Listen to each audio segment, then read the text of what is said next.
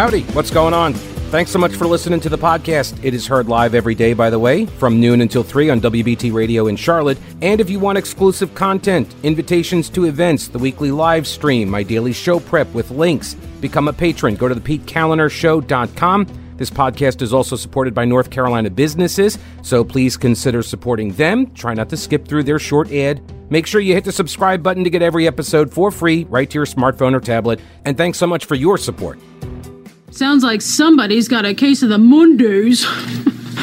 Hey, uh, remember uh, a couple of uh, weeks ago when uh, I called your wife the C word multiple times and said she faked cancer? Okay, well now you got to like me now. Sorry, you have to. You got to support me now. That's the, these are the rules. This is. It really is amazing. Okay. Um, I was not at W B T during the twenty sixteen election cycle. I was up in Asheville, and uh, I was doing afternoons up there. I did afternoons for almost ten years up there. Uh, loved my time there.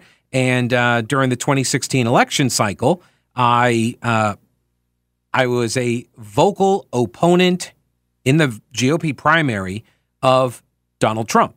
I did not want to see him be the nominee for the party. Um, I expected the polling to be accurate, uh, that he would likely lose to Hillary Clinton.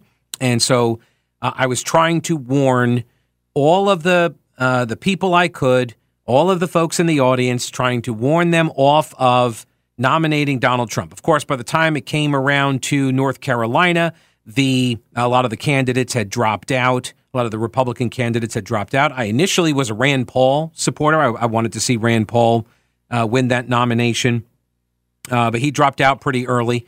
Um, so then by the time it came to North Carolina, you'll recall it was just uh, Donald Trump, Ted Cruz. Marco Rubio was on the ballot, but he had already dropped out. And Uh, or suspended his campaign, as uh, Ron DeSantis did yesterday, Sunday. And, oh, sorry, also, John Kasich, who, if I remember correctly, his father was a uh, worked for the post office. I think that's, yeah, I think I remember hearing that story like once or a million times during that campaign. So uh, when I look at the twenty sixteen race, I see essentially the same sort of dynamic uh, developing over the last few months, which is Uh, Ron DeSantis as the Ted Cruz in the analogy, Nikki Haley as the John Kasich, and of course, Donald Trump as himself. Um, I argued with people, knocked down, drag out fights, made all of my arguments against Donald Trump during that time frame. And I can tell you that like after the election, if you go and you, uh, uh, if you go back and pull the data from the North Carolina Republican primary, you'll see uh, a big blotch in the uh, the western North Carolina area, where Trump carried all of the counties, you know, all of the precincts. He won everything all around the area, except for the listening area of the radio station I worked at, W W N C. That went for Ted Cruz. That was as much as I could do. That was it. And so uh, I relied on the polls coming up in the general election, and the polls were wrong, right?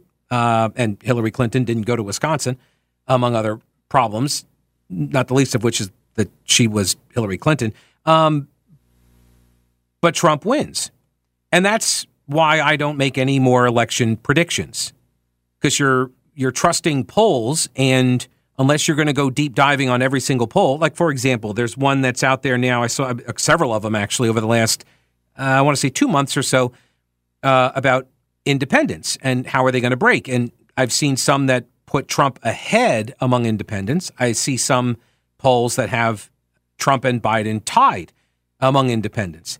But when you start looking at the people that they're asking these questions of, you realize very quickly the problem with the polls, which, by the way, still get factored into all of the averages, all of the, you know, the five thirty-eights and the Real Clear Politics and all that stuff, which is they're asking registered voters, registered independent voters, who they like better. And that doesn't matter. A registered voter doesn't tell you what you need to know if you're trying to make predictions, because a registered voter might not vote. in fact, probably won't. Just being registered, that doesn't mean anything, because all that means is you could have gone to your D M V, gotten a driver's license, and they signed you up to vote. And then you get a call on a survey, and you answer the survey, but you don't vote. You need to look at likely voters, right? People who have voted in the last one or two presidential cycles, even better, A voters, who are people who vote in primaries, who vote in off-year local elections, right? You want those uh, hardcore uh, A voters. The B voters are the ones that show up just on like presidential years and such. So this is the problem with using polls to predict outcomes, especially when you get far out, when you're looking a year in advance and you're like, oh, well, the polls show this. True, but the polls also showed that uh, Donald Trump and Ron DeSantis were very close in March, in February of twenty twenty-three, so a year ago. And then, of course, stuff happens, specifically the indictments. I've been saying this for months, which is like the indictments created a rally around the martyr, rally around the victim kind of mindset. And that is what apparently Republican voters and, more importantly, I would suspect, the donors who fund these campaigns in the early stages, uh, they've all decided that uh, that's the most important thing. That's what That's that's it.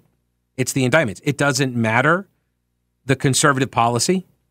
Doesn't matter if somebody delivers on the things that you have claimed you wanted a an elected official to deliver on. It doesn't matter what the guy's uh, or candidate's uh, ethics are. None of that matters. And I've been saying that, by the way, since twenty sixteen, that none of this matters. It doesn't, like, you you you've abdicated any kind of ethical high road, Republicans. Just just a heads up. You've, and I don't say this to put people down. I'm not saying it to insult folks. I'm not trying to stir the pot. I'm not saying this to, you know, uh, to get clout or to ch- uh, to to uh, to get followers or to to get people angry so they call in. I'm, I'm not saying any of that. I'm saying that because this is what I've been saying since sixteen.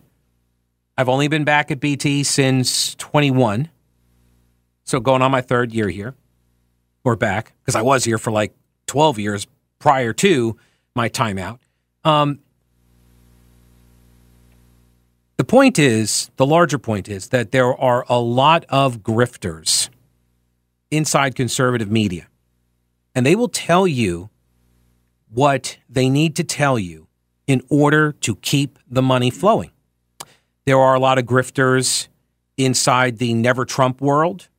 Um, they used to be Republicans. They turned into anti-Trump and then anti-Republican grifters that uh, keep their gravy train flowing by milking donations and support and followers and web clicks and such. Uh, they, they, they milk Democrats for that. Specifically, I'm talking about folks like the Lincoln Project. They're really the most egregious example. I used to respect, uh, to some degree, Rick Wilson, Tom Nichols, uh, those types of guys, and uh, no longer. They the, Trump broke their brains. Um, by the way, Trump has broken people's brains in favor of him as well. They cannot see anything else through the prism of Donald Trump, and everything is a is a T I V manifestation. T I V is the tendency for interpersonal victimhood. I've talked about this for years as well. It's a mindset that afflicts a lot of, particularly young people, but a, a lot of people on the left. At least historically, that's where it was really most prevalent, to see themselves as the oppressed and the victims in all scenarios. And once you start seeing yourself and all people through that prism, it is very, very difficult to break that habit. And my fear is that that's the way a lot of people in the Republican Party now view themselves and Donald Trump, as the perpetual victims. For example, today, the judge in uh, the E. Jean Carroll defamation trial, the judge delayed the uh, trial today until tomorrow. And it prompted the reactions from, uh, well, here's one from uh, Johnny MAGA, calling it election interference. Elise Stefanik, the congresswoman, rumored now to be a vice presidential pick for Trump. We'll see about that. Um She says, this is blatant election interference. Joe Biden and his Democrat cronies are the true threats to democracy. Trump twenty twenty-four. Laura Loomer, who is a lunatic and a paid uh, surrogate by the Trump campaign, who accused Casey DeSantis of faking cancer and all of that. Um, wants a, oh, I have a yeah. After DeSantis bowed out, she said, um, "DeSantis is done. Uh, he is termed out as governor. It's a bad look for him to be included back in the fold. There's nothing MAGA about him. Some of us worked way too hard to watch Ron DeSantis get, Ron DeSantis get off easy. He needs to be condemned and forgotten. His supporters should humble themselves. Vote for Trump. Be grateful for President Trump. DeSantis is a globalist. He needs to be kept as far away as possible from the Trump campaign. He can't ever be allowed another chance." So this is scorched earth tactics from Laura Loomer. Uh, Loomer, sorry. Um, so the actual story is that Trump's attorney, uh, her parents got COVID, and she was running a fever today, as was one of the jurors apparently also got COVID. So she asked for a one-day adjournment. Trump's own lawyer asked for the adjournment. But for grifters, nothing is ever Trump's fault. And I'm not saying this is Trump's fault, obviously. It's COVID-related. They just, they got sick. His lawyer got sick, and so she asked for a day postponement. But this, this immediate rush to frame yourself as this weak victim, and that's what you're doing, by the way. Yeah, I'm getting picked on. Meanwhile, meanwhile leveling the worst allegations against other people. Looking forward, I am just, I am really curious how you intend to win people back. Because the people that left you um, after twenty twenty, I'm not sure Joe Biden being terrible as he is, I'm not sure that that's enough. I'm not. I, I, I don't know. We're going to find out. I'm not making any predictions. I'm just saying I haven't seen any kind of persuasive effort launched to try to win back people that abandoned the Trump train in twenty twenty. Because that's what we're going to get. We're getting the geriatric rematch. Got a message here from Ben. Ben writes in, "Pete, do you think now, with it being just Nikki and Nikki Haley and Donald Trump, um, that he will debate her? Because something could be made of it to say that he's scared to debate a woman. If not, just curious on how you would take it." Um, I don't anticipate Trump or Biden debating anybody because they already decided that they were not going to debate and they, they were rewarded for it. So I keep talking about this. Look at incentives. The incentives are aligned with them not debating. So they're both going to run essentially basement campaigns with some rallies and some appearances in front of their supporters, and that's it. That's what that, that's what we're going to have now for the next eight, nine months. We'll see if it works. I have no idea. We're in uncharted territory here, I think. I don't anticipate any debates. Why would they? Incentives. And this explains what I was talking about in the first segment with the grifters. The incentive structure is all aligned for what we are seeing. And and by the way, that also explains why Trump racked up all of the establishment endorsements that he has. He is the establishment now. MAGA is the establishment. The death knell is Haley's campaign, which we're going to find out probably tomorrow, right? She's she's not going to be able to pull that out. I'm not making a prediction. I'm just saying that it looks like that. It really does look that way. All right. Do the current world events have you wondering whether we are teetering on the edge of catastrophe? Are you concerned it's going to reach our shores? Okay. So what are you doing about your concerns? Let me help. Carolina Readiness Supply at carolina readiness dot com. Whether you're looking to expand your emergency preparedness supplies or you have no idea where to even begin, Carolina Readiness Supply can help you. Food, water purifiers, tools, first aid kits, instructional materials, camping and hiking supplies even, because being prepared is just smart. Carolina Readiness Supply has two thousand square feet of supplies and educational materials that you'll need for any kind of emergency in Waynesville and always at carolina readiness dot com. Veteran-owned Carolina Readiness Supply. Will you be ready when the lights go out? I talk about incentives and I talk about the incentive structure that, you know, is built into politics, but also media. So uh, I told you about my experience in twenty fifteen, twenty sixteen during the uh, the Republican primary, and I told you that I told you that story, not in order to rile up Trump supporters, which, by the way, I don't view all Trump supporters the same. Like I don't, I don't cast a sort of a a, a blanket uh, description or understanding of every single person that voted for Trump. That's that's insane because everybody is different. Everybody has their own reasons for voting for him. Um, I also don't have sort of a blanket understanding or assumption about everybody that votes against Donald Trump. I don't. It people make their own choices, and that's fine. Now, there I have encountered people, obviously, on you know being in talk radio for as long as I have been, that are rabid on either side of the uh, spectrum. Uh, they're they're they're just sort of you know off the deep end, and they do great damage to a lot of the other people that are of a like mind. Um, you're on your your people who are uh, you know the, the the classic example of this was sort of the four chan people with all the frog memes and stuff in twenty sixteen. The use of the word cuck all the time. Constant, uh, the badgering and the belittling and the personal attacks and the doxing and the swatting and like all of this stuff that a lot of the, the worst elements of the Trump camp, uh, not the Trump camp, it's not his campaign, but Trump supporters, the worst elements, right? People then associate all Trump supporters with those bad actors. And that's not fair to all of those other Trump supporters. That being said, um, There are there's a lot of nastiness inside Trump world, right? The nicknames, the personal insults uh, against people's family members, and that came directly from Donald Trump, and that is a tone that is set from the top down, and his followers, his his fans love it, and so it's uh, it's more it's more like cheering on a football game, right? That's that's what it is more like. It reminds me a lot of just cheering on a team. It doesn't matter what your team does, right? If there's, if there's a, a foul called on a play, you're going to groan and yell and scream at the refs because that's your team. And that's not how I approach politics or policy. It never has been. I look for issues, and I, I support candidates that are aligned with me on issues. And if I can't find candidates in a particular race that are not aligned with me on issues, I don't vote for them. And I say all of this to tell you that my incentives are probably aligned to go all in for Donald Trump now. And I won't be doing so.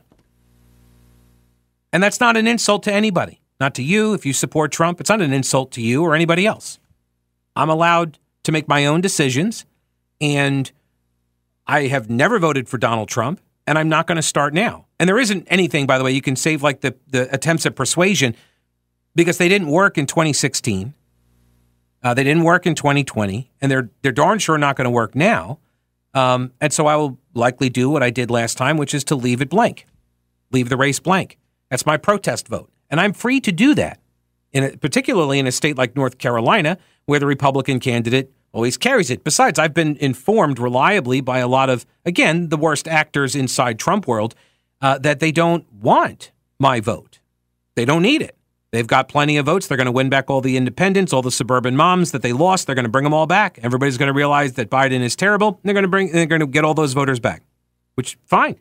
So I'm just an observer from the outside now. I don't want either of these geriatrics to win. Um, so I, I'm just observing, knowing, knowing. And I told my uh, when I was in Asheville, I told my boss I w- we had an explicit conversation about this at the time. During the primary, I said, I am going hard against Donald Trump, and I know the audience is more for Trump than not, and I run the risk of losing my job over this. And he said, no, you won't lose your job. I said, don't don't say that, because you don't know that. Like, if if my ratings tank, I'm out of a job. And I'm okay with that. I was okay with it in twenty sixteen. I was okay with it in twenty twenty. I'm still okay with it. Because I know that content is king, and as long as I do the show that I've been doing, I will be successful. You know how I know that? Because I was. Because I was. I, w- I have been. Despite what the lefties on Twitter would have you believe. Like, oh, look at that. He went from Charlotte to Asheville. And now back in Charlotte. But also, before I came back here, did my own podcast and was self-sufficient on it. I made as much money doing my own business as a podcast than I as I made in Asheville. I'll be fine. I'll be fine. So my incentives probably should align me to jumping on the Trump train, but I will tell you I'm not going to because I haven't before. But I will treat him fairly, and sometimes that might anger Trump supporters, and sometimes that might anger Trump detractors. But I, I feel like I've been doing that for the last eight years. So there's really no change. I'm not changing any of my approach to any of this. I preferred Ron DeSantis. I preferred he be the nominee because he delivered on policies that I wanted to see delivered on. That was why. And and I don't have I don't have to uh, to love the guy's speeches. I don't have to uh, I don't have to try and defend everything he says. Oh, okay, well, he endorsed Trump. Guess what? I don't have to. I don't have to. And and I never even endorsed Ron DeSantis. I said, I prefer him in the field. I would prefer he be the candidate. So now we got Nikki Haley and Donald Trump. Nikki Haley represents to me the last bit of sort of the Bush era neocon uh, uh, wing of the Republican Party that Ron DeSantis offered a break from. And he offered them. I mean, think about this too. DeSantis as a candidate offered that wing of the party somebody that was not Trump, but somebody who was who was may have been able to beat him, at least before the indictments came down. And what did what did that wing of the party do? They did the same thing that the Jeb folks did in twenty sixteen, right? They poured all that money into attacking Marco Rubio, Ted Cruz, right? They they made the same they made the same play. They're idiots. They're just idiots. So I don't know. Maybe Nikki Haley pulls it out tomorrow. We're going to find out. I'll give you some of the reaction from um, from around the, the political universe, including uh, a potential entry for this week's uh, Dumbass of the Week, which then, of course, goes into the running for Dumbass of the Year for the twenty twenty-four Dumbassery Awards. All right, let's go over here to the phones. Here's Jimmy. Welcome to the program. Hello, Jimmy. What's up? Hey, Pete. Hey. Uh, big fan of yours. Uh, listen all the time. Always respect your opinions on things. I think what you... Um, What you articulated today, or just what you were just talking about, that you will vote for neither candidate or not support Trump, is, is really disappointing to hear from someone who spends every day, you know, correctly railing against the policies of the left. Because mm-hmm. I, I think by it's not like by not choosing a side that there's somehow going to be this magic third option that none of these knuckleheads wins, but one of them is going to be president. Mm-hmm. And, you know, it's obviously this lesser of two evils thing. And I think by, you know, abdicating and just saying you're not going to support Trump, if it's a binary choice, which it is. It's not. Um, it, it's just, well, it, well, if if you think a third party has the chance to, to win, then I would say it's not. That doesn't look likely. Sure, if a third party gets momentum and everyone gets behind that and that's where you're going to put your support, I, I could respect that. But I think if it comes down to both of these guys, you're, you're just, you're it, it, it doesn't seem, I don't know how you can continue to sort of do everything you do, which is great, and then just say, but I'm not, because it is a team, like you were saying, it's a team sport. It is, if Trump wins versus Biden, you're going to, everything will skew more conservative, more right. You might not like, I don't like the guy, but it's just, it's a bigger. Why do you think it skews, why do you think it skews more right? Well, because you've got one branch of the government that will be run by somebody who skews more right than Joe Biden, and there's enormous power and leverage by having the presidency filled by somebody who's not a leftist. So he said, all right, so um, you realize, like, uh, and I'm not trying to relitigate all of the twenty fifteen elections or anything, but uh, or twenty sixteen election, but um, I mean, he, he was a Democrat for his, like, entire life. Um, he's a populist, right? So the yep. the stuff that he did as president, uh, the only thing that I, uh, I appreciated was that he farmed out the... Uh, Uh, the judges to the Federalist Society. Um, but even afterwards, now, like, he blames the pro-lifers for his, for the election losses. Um, and he ran up, what, eight trillion dollars in new spending, uh, the COVID response and the... Oh, there's Yeah, uh, so there's a so, lot not to like about Donald Trump. That, right, Personally, so right, so that there's a so ton not to like about him, and there's there's some things mm-hmm. policy not to like, but mm-hmm. it's you know I hate to say it, but it's the lesser of two evils for sure. It's still and evil. You're then not going to get. I'm sorry. It's still evil then. But you got one of them is going to be in, so you got to throw. True, one in. of them is going to be. That is true. One of them is going to be in, and so it's sort of like if I'm watching if I'm watching a, a game. Would use the sports analogy, and I don't like either of the teams, I don't have to watch the game. That is also a choice. Well, so the I, I re, so but, but so I here's the problem, Jimmy. There, I reject the premise of your assertion that it is a binary choice, and I always have. That oh, I have always rejected that that, that binary choice because it's not true. I have oh. other choices. I can write people in. I can vote for a third party, or I can not vote at all. Well, I think, you know, I've always, in my lifetime, I've always wished that one of these third parties would have had enough momentum where they actually had a shot to win. And if some, something gains steam, you, you, and it's a good option, mm-hmm. I'll be right there with you. Mm-hmm. But if it's not, the reality of the situation is that it's going to be one of these two guys. And I, I don't think it's a, I just don't think this idea that I'm going to sit it out is, there is such a thing as a lesser of two evils. And I would think that's still evil. Everything I hear you talk about every day, that I think, that, you know, that you're, you know, genuinely, you will be more pleased with a Trump presidency than with four more years of Biden. And I don't know. The the last one didn't end so well. I wasn't pleased with the way the first term ended. Not pleased with the idea of a lame duck walking in the door at eighty plus years old. Not not not, not enthusiastic about that. Well, if you can say that that is equally as displeasing as four years of Joe Biden, then absolutely. Then if it's a complete mm-hmm. draw for you, mm-hmm. those two things, then maybe you could say that, but it doesn't seem consistent with what I hear from you. Yeah, well, no, because the down-ballot races, I will be voting in. See, the down-ballot races, I will, I, I believe, are even more important now. That's where I'm going to focus, is on the down-ballot, because those down-ballot races are even more important no matter who gets in there, because we have seen, as Trump tried with the amnesty that he attempted at the very beginning of his first term, he will flap in the wind, and he will go along with somebody that offers him a deal. And my concern is that the House and Senate get flipped as well. That's my main concern, because if that happens and Trump drags down all of the down-ballot races and, and we end up with uh, Democrat control of House and Senate, Supreme Court's gone. And that doesn't matter who's in the executive branch.